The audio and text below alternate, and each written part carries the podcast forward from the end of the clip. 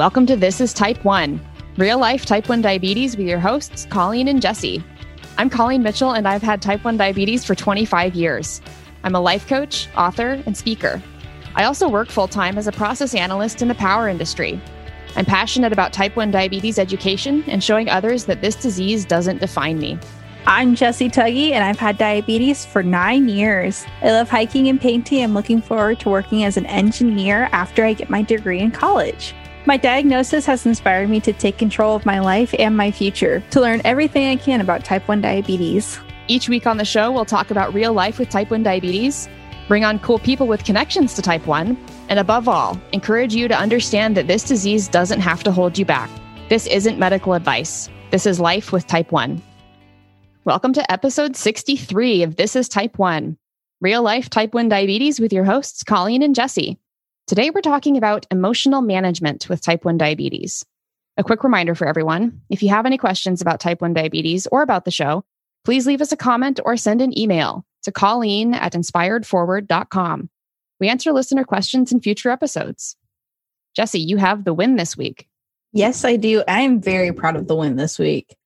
So I have been studying, staying so on top of my homework, and actually knowing when to stop for the day has been huge these last couple of weeks.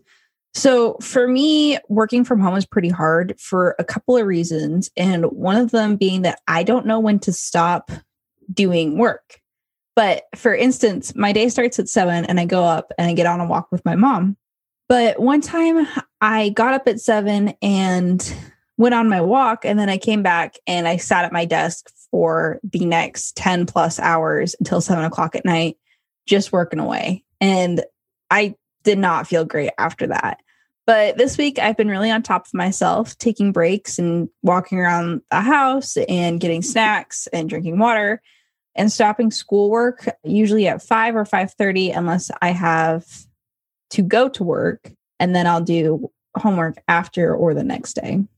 So, so I, feel- I, can totally relate to sitting at my computer all day and not getting up. And I agree. If you sit for too long, then it starts to feel like terribleness all throughout the body. Yeah. And I I realized I noticed this, but I actually started getting like a little claustrophobic in my room if I'm in here too long, just like uh, days long. Like if I'm studying in here and then not going anywhere, like Monday through Wednesday, then I start feeling like it just all comes in on me. So I have been trying to move around the house doing schoolwork and stuff like that for the last couple of days and weeks. So it's been working out pretty well though. Awesome. So I have the fail this week. Womp womp. I'm not really sure what was going on, but when we were watching Avengers Endgame, my number kept dipping down. And then after the second Smartie roll that I had, my number just decided to go way up, up, up, and then stayed over 175 for a few hours for like no reason. It was great. My husband thinks that it might have been an emotionally driven high, which is possible because if you've seen Avengers Endgame and you know me at all, I actually cry throughout the entire thing, especially when it was in theaters. but Infinity War, I was sobbing the first 10 minutes. So that's me and Avengers. Oh, yeah. Been there, done that. That it's... whole, yep. I love you 3000. Right? That that got me. Like it was the end of the movie and they they just said it and then I just broke. yeah. Yeah. it was awful. Anyways, okay. So the hack this week. This is writing down your goals and putting them on a sticky note and then putting that sticky note somewhere where you will see it every single day or as often as you possibly can.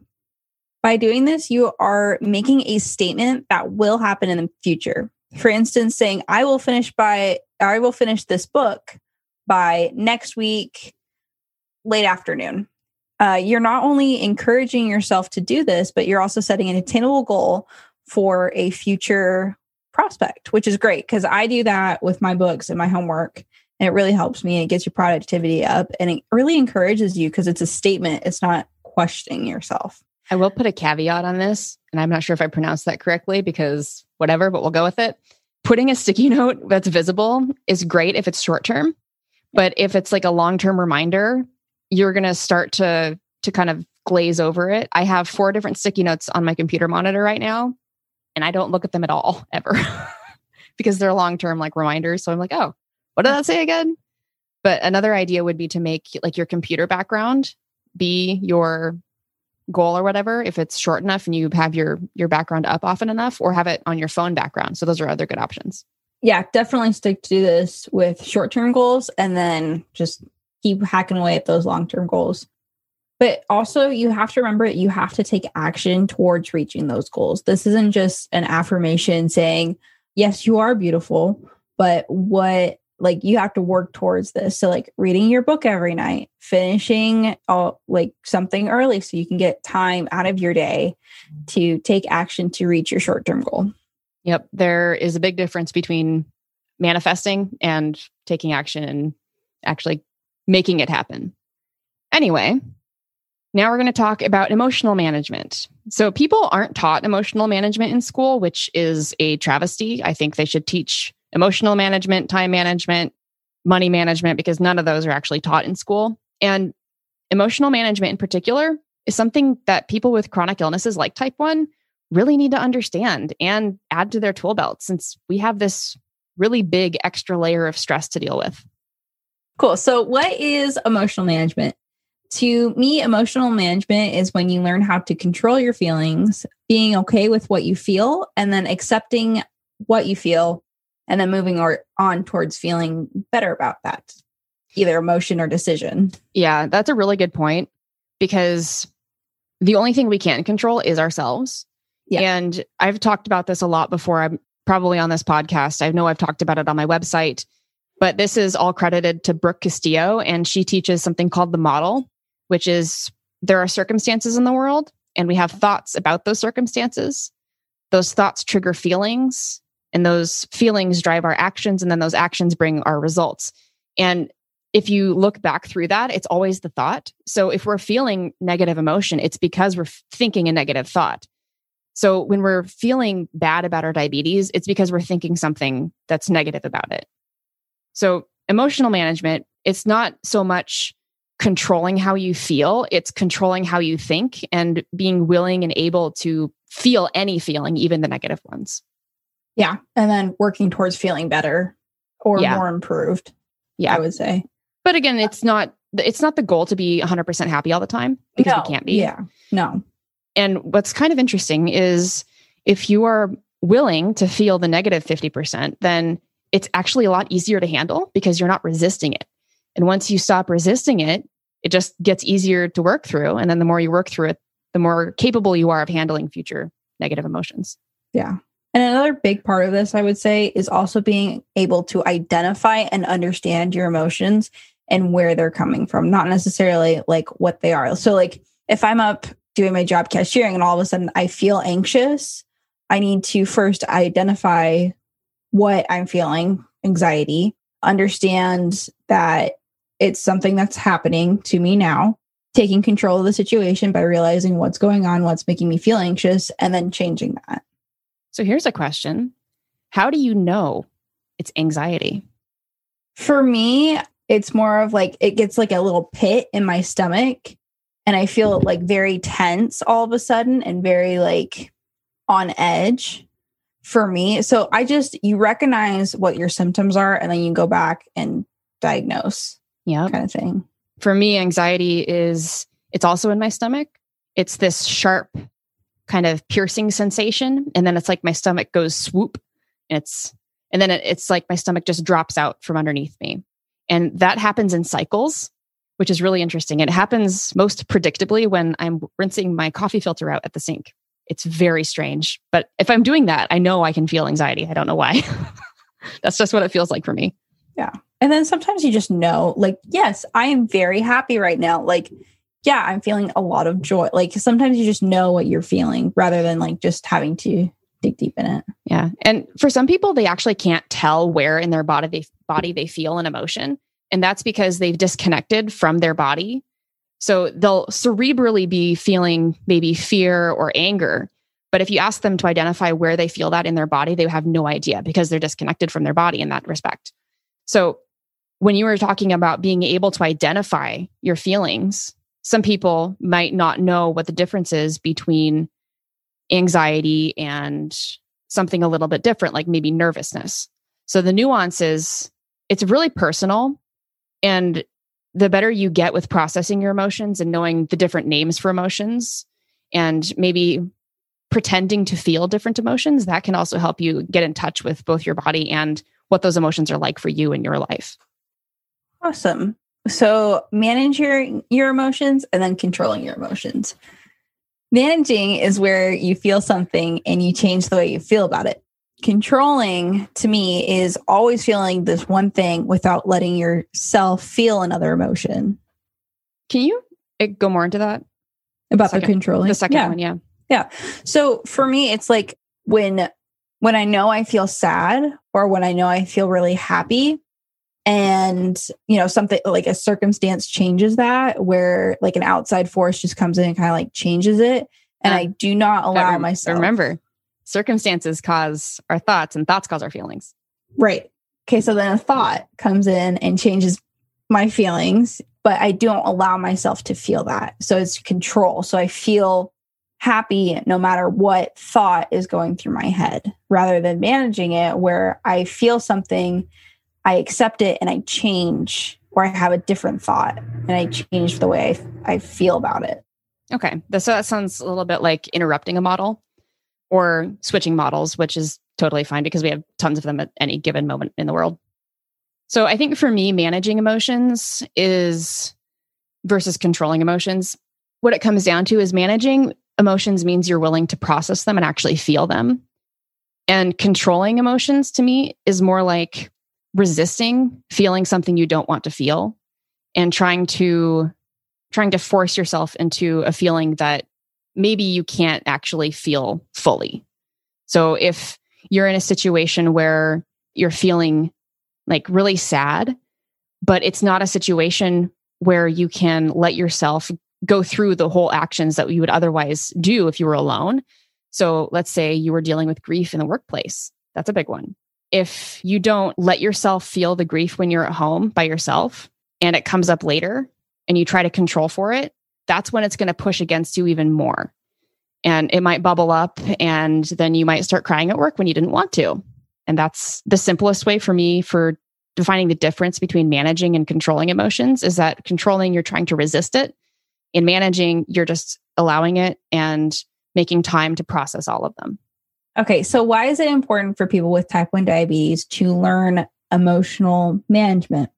So, when it comes to aspects of diabetes, we should really be applying this not just specifically to one thing. It should be all parts of our diabetes, like blood sugar, how I feel about putting on a Mio, shots, doctor's appointments, A1C checkups. Like it shouldn't just be one specific thing, it should be everything. Because diabetes is everything to us. Yeah. It is. It, it's going to play a part in every single aspect of our life. So we should learn how to understand and accept our emotions when it comes to all aspects of our diabetes. So when my blood sugar is higher and I want it to be down, I have to understand that I need to be okay with it being high in this one instance. And knowing that I have the power to change it, even though it might not be right now. And then also when I acknowledge that I feel out of control with my, this is a big one. When you acknowledge that you feel really out of control with your diabetes management, you have to understand that you need to breathe in and breathe out and just kind of understand that you right now are out of control and accept that. It's not the greatest feeling in the world, but just understanding what's going on internally and then just kind of bringing yourself back and like calming down and being more grounded and then getting back and fixing the problem really helps a lot. So, even acknowledging that at this moment, I'm out of control. Like, there is no way that I'm controlling my blood sugars in this instance, like just a random spike in your blood sugar throughout the day. There's no way that you're causing that random spike, but just acknowledging the fact that you didn't have control over it really just helps to identify and then change your thinking about it. That's actually a really good place for me to give this example, which was back to my fail. So I had that second Smartie roll after low blood sugars and it was staying low. And then my number just went up to 175 and stayed there. I had no idea that was going to happen. And if I had been like, oh, F this, I just want to come back down, uh, then I would have ended up not enjoying the movie as much. And instead, I was just like, okay, it is what it is. I'll give insulin. If it stays high, then I'll give more insulin.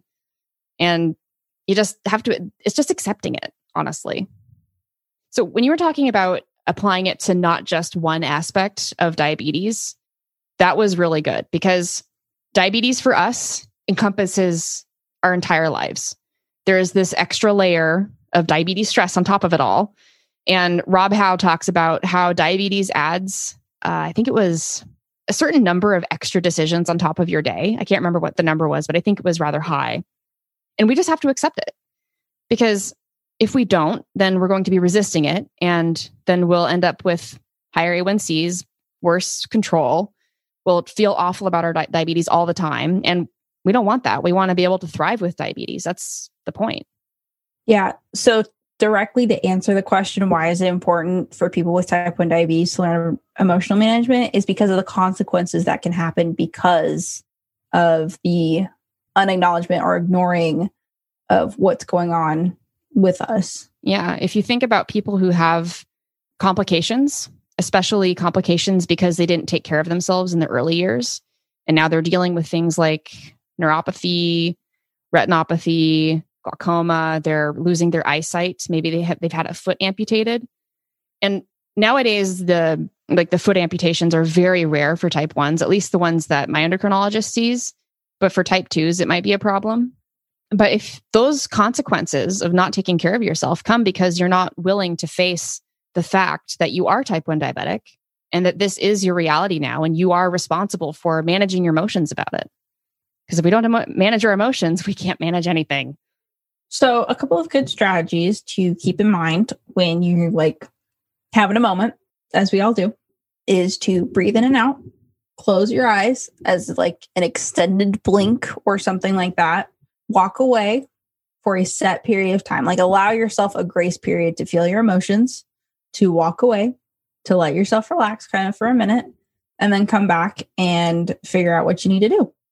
Uh, drawing is a good one, like drawing down what you're feeling or what that looks like to you. Like anxiety might be like a square or something. I don't know. But just like either drawing or writing down what you feel and just physically getting it out of your system is really good. Have you ever seen Hyperbole and a Half? Mm-mm.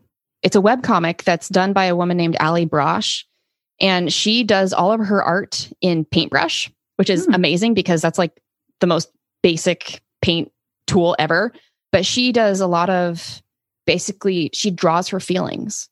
Yeah. And she she does she does what you're saying. And she has been posting recently on Facebook an album documenting the last seven years that she's kind of been incognito.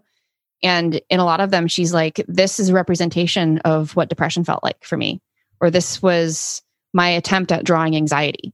And yeah. that was that was really cool to watch. The reason I wrote this down is because I saw online, I think there was like a study done by some uh, psychiatric ward patients, and they like drew out these amazing photos, very gothic and very eerie looking about what anxiety or depression looked like for them. And I was just thinking like this can be applied definitely to us. So that's where I got the idea from. But yeah, writing it down, like keeping a journal or a diary is also really helpful too. Like just identifying and writing down, like it, it's physically getting it out of your system. Yeah. I call them brain dumps or mm-hmm. thought downloads. And you can do this in any old journal, or if you prefer typing it, then there are plenty of platforms out there you could use a note taking app like Notion or Evernote, or if you wanted to do something that's a little bit more secure and it's uh, cloud based, then there's 750 words. It's just 750words.com. And that's like five bucks a month after a free 30 day trial. Sitting down is a really great one. Like just just sitting is really fun to do if you've been on your feet for a while or changing your scenery in a different place that you're sitting down. Drinking water, which I do this a lot. I have got like a big hydro flask cup that I've got a straw out of that I just kind of I chew on the straw. I'm not gonna lie, but Colleen's showing her water bottle. but yeah, definitely drinking water, drinking a lot of liquid. It doesn't have to be water. Like if it's a smoothie you really like, I mean, I don't recommend drinking a smoothie like eight times, like eight smoothies a day or anything. But you know, definitely enjoying what you're doing. Hot tea is good yeah, hot tea, awesome. coffee, you know, if you're a coffee person. Except maybe after 2 p.m. because caffeine yeah. will keep you up. Yeah. Going to the bathroom, not necessarily to use the bathroom, but to just kind of collect yourself. Because usually, you know, the restroom's like generally a quiet place if nobody's in there. So just kind of going in there and collecting yourself. Are you thinking about like when you're in a public place, like at work or school? Yeah, this is, I'm thinking about work or school at the okay. moment. Yeah. The, for the bathroom one at least, drinking water. Yeah. The rest of these you can do anywhere, like at home or anything. But going to the bathroom, like public place or at work, and just kind of collecting yourself is really good going on a walk, which I would not recommend doing this in the middle of a meeting or anything like that. But as like I go on walks in the mornings with my mom, we'll go on walks after dinners. If you're on a break for like lunch or something like that, I definitely recommend doing this. My husband and I will take a walk after the workday just to just to have a, a break and kind of a transition period because I don't have a commute right now.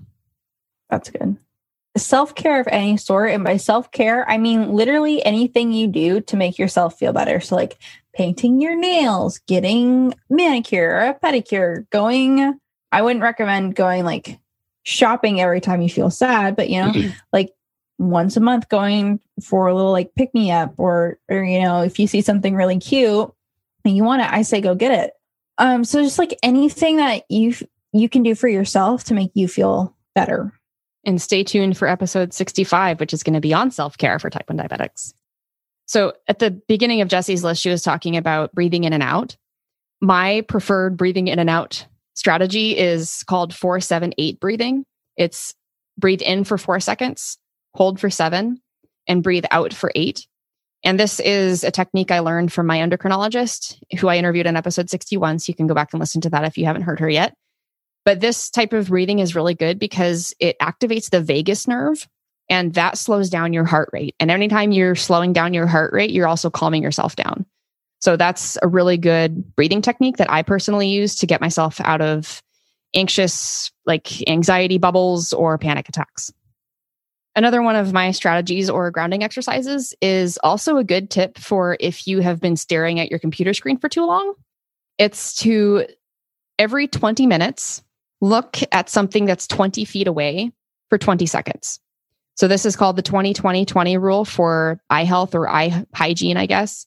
And this lets you relax your eyeballs from focusing on the computer screen and just take a break, take a little mental break.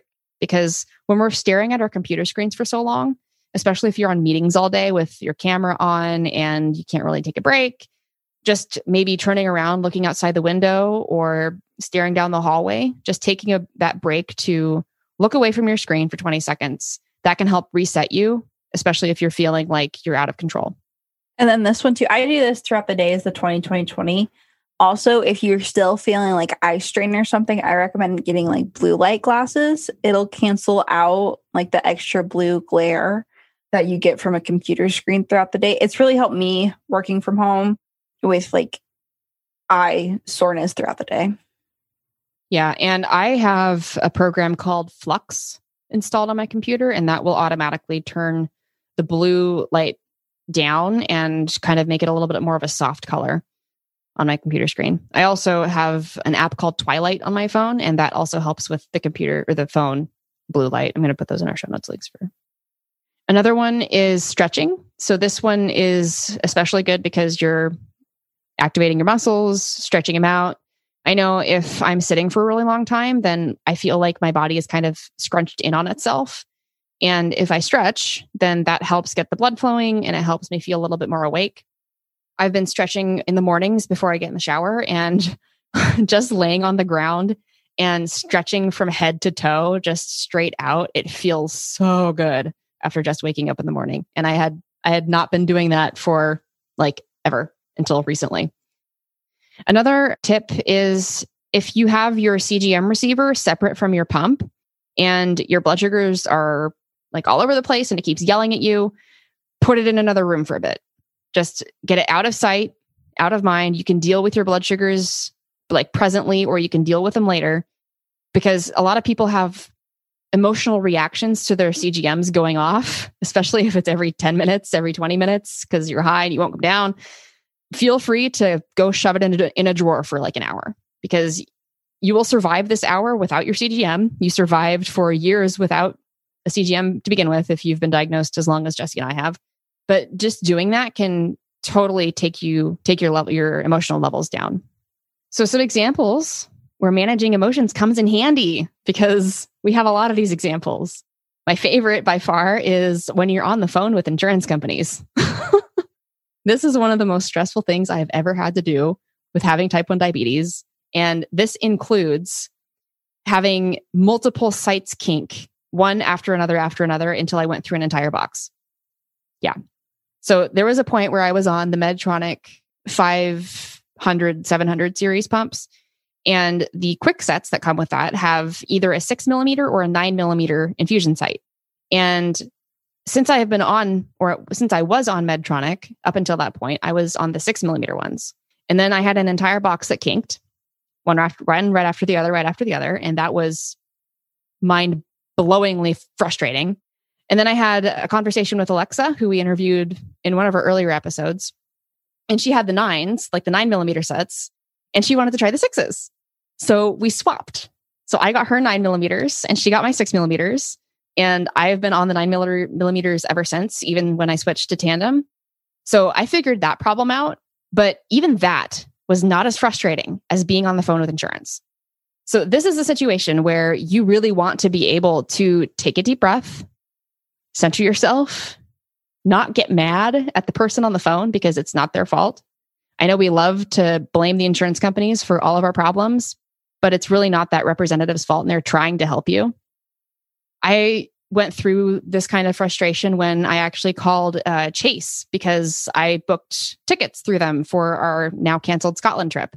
And I had to call their customer service to get one of those tickets refunded. And then I had to figure out how to get them canceled. I spent probably five plus hours on the phone with them across multiple days. It was super, super, super frustrating. Still not as frustrating as insurance. Another situation is when you're high all day for no reason. Again, it's happened. You are maybe probably not responsible for it. It's just one of the 42 plus factors that affect your blood sugar. It's your circumstance right now. So you can either choose to feel like this is the worst thing that's ever happened to you, or you can choose to accept that this is what life is right now. I can handle this and be calm about it. Another one is uh, blood sugar roller coasters. Those are always fun. I've had a few days recently where I go up and then I go down and then up and then down and up and down. And they're usually within my my range, but it's almost a constant up and down so that it's either turning off my insulin or giving me insulin. And if it's giving me too much insulin, then I have to have a Smartie roll and then it goes up and then it comes back down. And so sometimes it just takes a day or two for that to settle out. And that can be frustrating. So I just have to remember that this is what's happening right now. I can make my best educated guess about what to do for the next few numbers on the screen. Sometimes I just need to go to sleep. Maybe it'll figure itself out. Sometimes that happens. So the next one I have is teachers demanding that you turn off your pump or questioning why you're eating in class. And I think Jessie wants to answer this one or at least give I, a story. Yes, I can give a story to this one. So basically, it's my second year of French class. I am a sophomore in high school. I get up to throw away a wrapper from a candy bar that she gave us called a Madeleine, a French sweet French thing. So I, I wanted to try it. So I, I get up and I throw the thing away because she told us to just throw it away when we were done. My pump goes off in the middle of me walking back to my seat, and she asks me to turn off my phone and pump, basically asked me to detach it and bring it down to the office. I told her no, it's my insulin pump. And I had to explain this in front of about 25 other sophomores and seniors and juniors in the class. And I even sent her an email the day before saying, Hey, I'm type 1 diabetic. If you have questions, come to me in privately. But at the moment, don't point out in front of the class. If my pump goes off, I'll just take care of it. So I had told her that it wasn't a big deal. Yeah, I don't think I ever had that kind of situation in junior high, high school, elementary. I went to private schools until college. And by the time you get to college, the professors literally don't care. so if you can pretty much do whatever you want, unless you have a really strict professor, and they really they were pretty laid back. I didn't have any, any of those problems, which I'm sorry you're going through that. It was just the one teacher. I'm not like there, there's nobody like all of my other teachers basically the entire school knows that i'm diabetic and not to make not to worry about it because i've got it under control. Was this woman a sub? No. She had me in the year before too. So she knew. Yeah. So she's very special. It makes it worse. It really did. But it's all turning out now like i've never had a problem since i've never had a problem before it's just this one incident with the teacher yeah Another example where managing your emotions comes in handy is when you eat the same thing, like the same exact thing that you ate yesterday. Maybe it's your entire food plan for today is the exact same as yesterday, and your numbers are wildly different. This is doing the exact same thing twice in a row and expecting the same result. As type 1 diabetics, we have to expect a different result. We have to do what the definition of insanity is. It's ridiculous because there's 42 plus different factors that affect our blood sugars. And even if we control for food, that doesn't control for hormones. That doesn't control for how much sleep you got. That doesn't control for your stress levels. So we while food is a really big deal for type 1 diabetics, you can't rely on just the food for your blood sugars. You have to take into account pretty much everything else. And we will link in the show notes to the 42 factors that affect blood sugar or blood glucose. And that is by Diatribe and by Adam Brown, who we interviewed in episode 55. You can go back and listen to that. All right. And then I've just got some quick ones in here.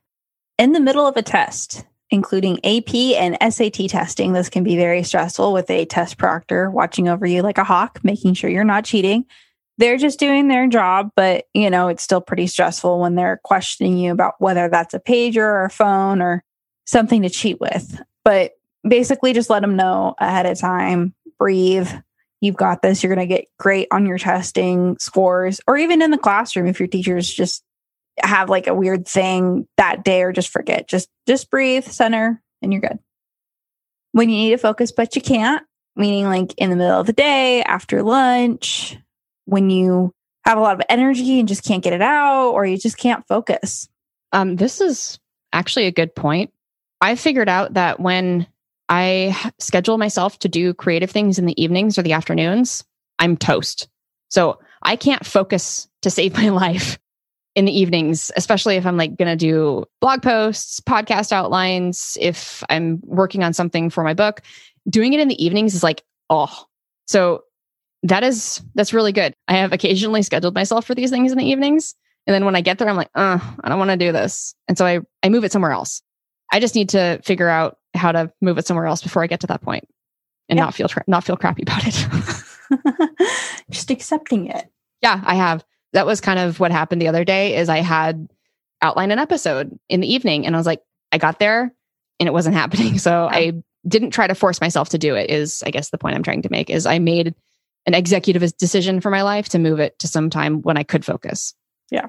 Middle of the night, or when you can't sleep anxiety and you're just like so focused on sleeping that you're getting anxious about what if I don't sleep, then this will happen, then this will happen, then this will happen.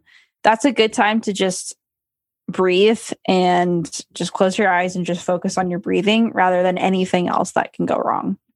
Performing in tasks that involves other people watching meaning presentations, speaking in public, podcasting, literally, I mean, going to the gym, anything where you think somebody else is watching you, that's a good time to just sit and breathe for a second because that gets real.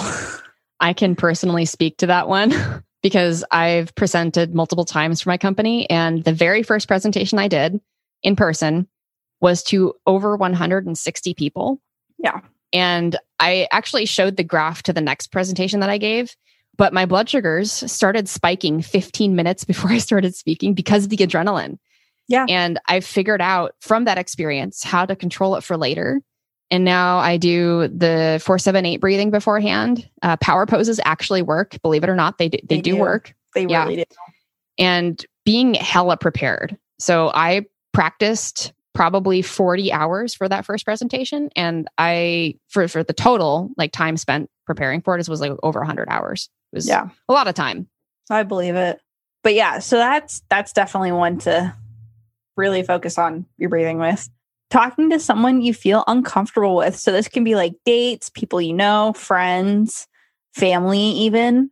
Your body knows. Like, honestly, if you're talking to somebody and you get in a bad vibe in your gut, it's a good time to just take a minute and just kind of evaluate do i want to keep talking to this person? Do i do i want to carry on with this conversation? Should i excuse myself for just a second? And sometimes it may come across as rude or abrupt but it's what's best for you. I mean it's not best what's best for them. Understanding where the gut feeling is coming from and who you're talking to and whether you actually want to be talking to them or not is really good to identify.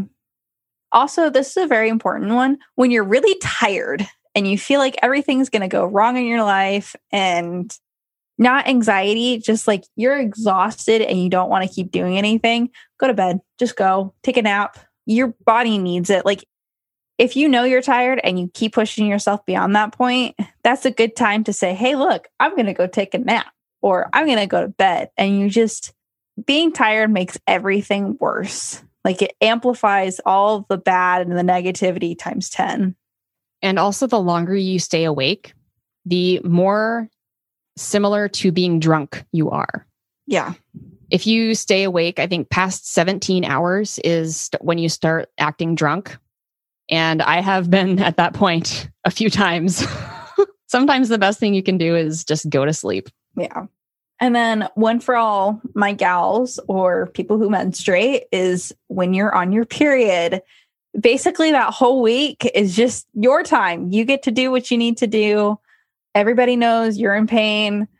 I get it. Colleen gets it.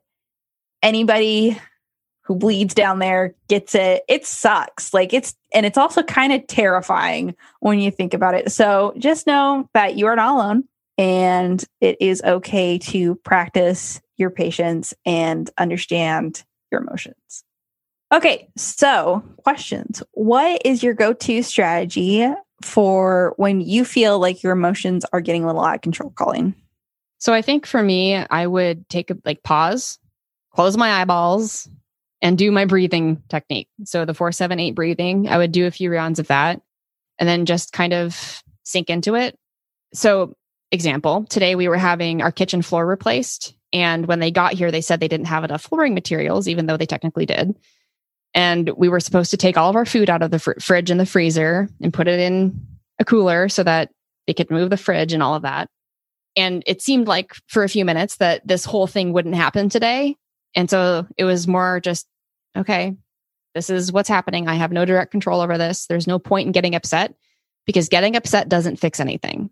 So that's helped a lot is to just pause and think about from the perspective of I can't control this. So there is no point in trying. What's your go to strategy? I have a few. One, I really focus on my breathing. I close my eyes and I just focus on my breathing. I focus on what my stomach, what my gut is telling me. Like, is this a good mm-hmm. decision? Is this a bad decision? Am I comfortable? Am I uncomfortable? So, really just focusing on what my body's telling me. Another one that I've taken to the last couple of days is just going up to a pillow and just screaming into it when I get really frustrated. I know it sounds totally ridiculous and totally something like out of a 1980s rom com or something, but definitely do it. Just let it out. And it really just, you're getting rid of your frustration. Just think of you're screaming it out of your body. So, when you do that, do you find that you feel better immediately afterwards, or does it take until the next day after you've gone to sleep? Both uh, depending on the situation. So like if i just got done with a test and i felt really frustrated taking it i'll just do that really like turn off my camera and do that really fast. And then i'll feel better just knowing that i'm physically releasing some negativity. And then when it comes to long term stuff like if i had a really exhausting day i'll more go into my truck and just go to the store really fast for like something small something i, I know i need for like the next day or groceries or something and I'll just hang out by myself in my car for a second and just sing along to some music that I really like. And that's more like a long term kind of like slowly releasing and getting myself to relax and just kind of enjoying myself in the moment rather than focusing on bad things. Another good strategy is whenever you're feeling like your emotions are getting really crazy, is to write down all of the thoughts that are floating around in your head because guaranteed all of those thoughts and even some that you're not even aware of are responsible for those feelings. So it's always good to get them out onto the paper because once you see them written down, some of them are like, why am I even upset about this? This is stupid. And then you can just immediately dismiss it. So those ones are nice. And then what are some steps that our listeners should take to begin to apply all of this advice to their lives? Like what little aspect should they start with? Honestly, you guys should start with writing everything down. It sounds really simplistic. It sounds like, how is this going to help? But honestly, the act of physically writing it out with a pen and a paper or a pencil and your journal, that brain to hand action makes it real and that takes away some of its power. It's kind of a little bit of a contrast right there or a paradox or whatever, however you want to talk about it. it doesn't really make sense that if you write it down, it makes it more real, but that gives it less power. Try it. Honestly, it's really amazing how it works. What is uh, your tip for people getting started? I would just say start with one thing. So, like something that really frustrates you, like maybe you're in a class and you're feeling really frustrated, is to just feel that and then think about what you can do to not feel that or start going on a walk after that class or just anything that you find relaxing just do that immediately after that one thing and then every time you feel that emotion just start to recognize it and then take it from there and do those same processes and those same steps that made you feel better the first time all right the spotlight this week is on the veterans association Veterans can now get Dexcom's G6 CGM at VA pharmacies. And this is an excerpt from Diatribe, and we'll link to this in the show notes. The cost of the G6 CGM will be fully covered by the VA for veterans with type 1 and type 2 diabetes who take rapid acting insulin, and we'll list the eligibility criteria later. Until now, veterans' G6 CGM prescriptions were filled through the durable medical equipment channel, and it often took veterans two to six weeks to get their CGM. Now, vets with diabetes will be able to pick up their CGM from the pharmacy in two to three days. Veterans are eligible for CGM coverage from the VA if they have diabetes, they take more than three insulin injections each day or use an insulin pump. They have to check their blood glucose levels four or more times a day, which, let's be honest, is mostly everybody. If they can learn how to use their CGM correctly and effectively, that is a requirement. And if they agree to meet with their healthcare team at least every six months to evaluate how the CGM is used to support their diabetes management. And another one is they have to be either at risk for low blood sugar, unable to keep their blood sugars in their target range, unable to self monitor blood glucose due to a disability or conditions, or have a job where a low blood sugar event could put them in danger. So, all of these are the requirements for being able to get a CGM through the VA. And this is seriously awesome. So if you're a veteran, go look this up. All right. Our question for you guys this week is How often do you feel like your emotions are out of control when it comes to your diabetes? What are your success stories? Share them in the comments or send us an email. And that is it for this episode of This is Type 1. You can find the show notes at inspiredforward.com slash episode 63. That's the number 63. And if you have an idea for an upcoming episode, or a guest request, please leave us a comment or send an email. You can get straight to our podcast page by going to thisistype1.com. Our music is by Joseph McDade. It almost goes without saying, but figuring out how to manage your emotions can be super challenging on your own. I didn't figure it out by myself. I had and I still have some coaches that are helping me with that. And I can do the same for you. So I want to invite you to schedule a free 60 minute coaching consult at inspiredforward.com slash coaching. I'm on all social media as at Inspired Forward. And you can also find me on DMP, which is Diabetes Management Platform, as at Colleen Mitchell with a space. So that's Colleen Space Mitchell. And our email is colleen at inspiredforward.com. And I'm on Instagram as at JJ underscore crystal KAT. Please feel free to send me questions or comments you have about the show or about type 1 diabetes. If you do reach out, please make sure to let me know that you're from the show, that you're a listener. Thank you so much for listening. If you like this episode, please share it with your friends, your family, and leave us a review on Apple Podcasts, since that really helps other people find us. If you leave us an actual review with actual words and stuff, we will shout you out on the podcast. And be sure to listen next week when we talk with crime scene investigator Haley Williams. That's right, we're having a CSI on the show. Haley pulls back the curtain of CSI TV shows to show us how it really works and how she manages her type 1 diabetes in this fascinating job. This is one of my favorite interviews to date on this podcast, and I'm positive that this is an episode you won't want to miss. Remember, you control your diabetes, it doesn't control you.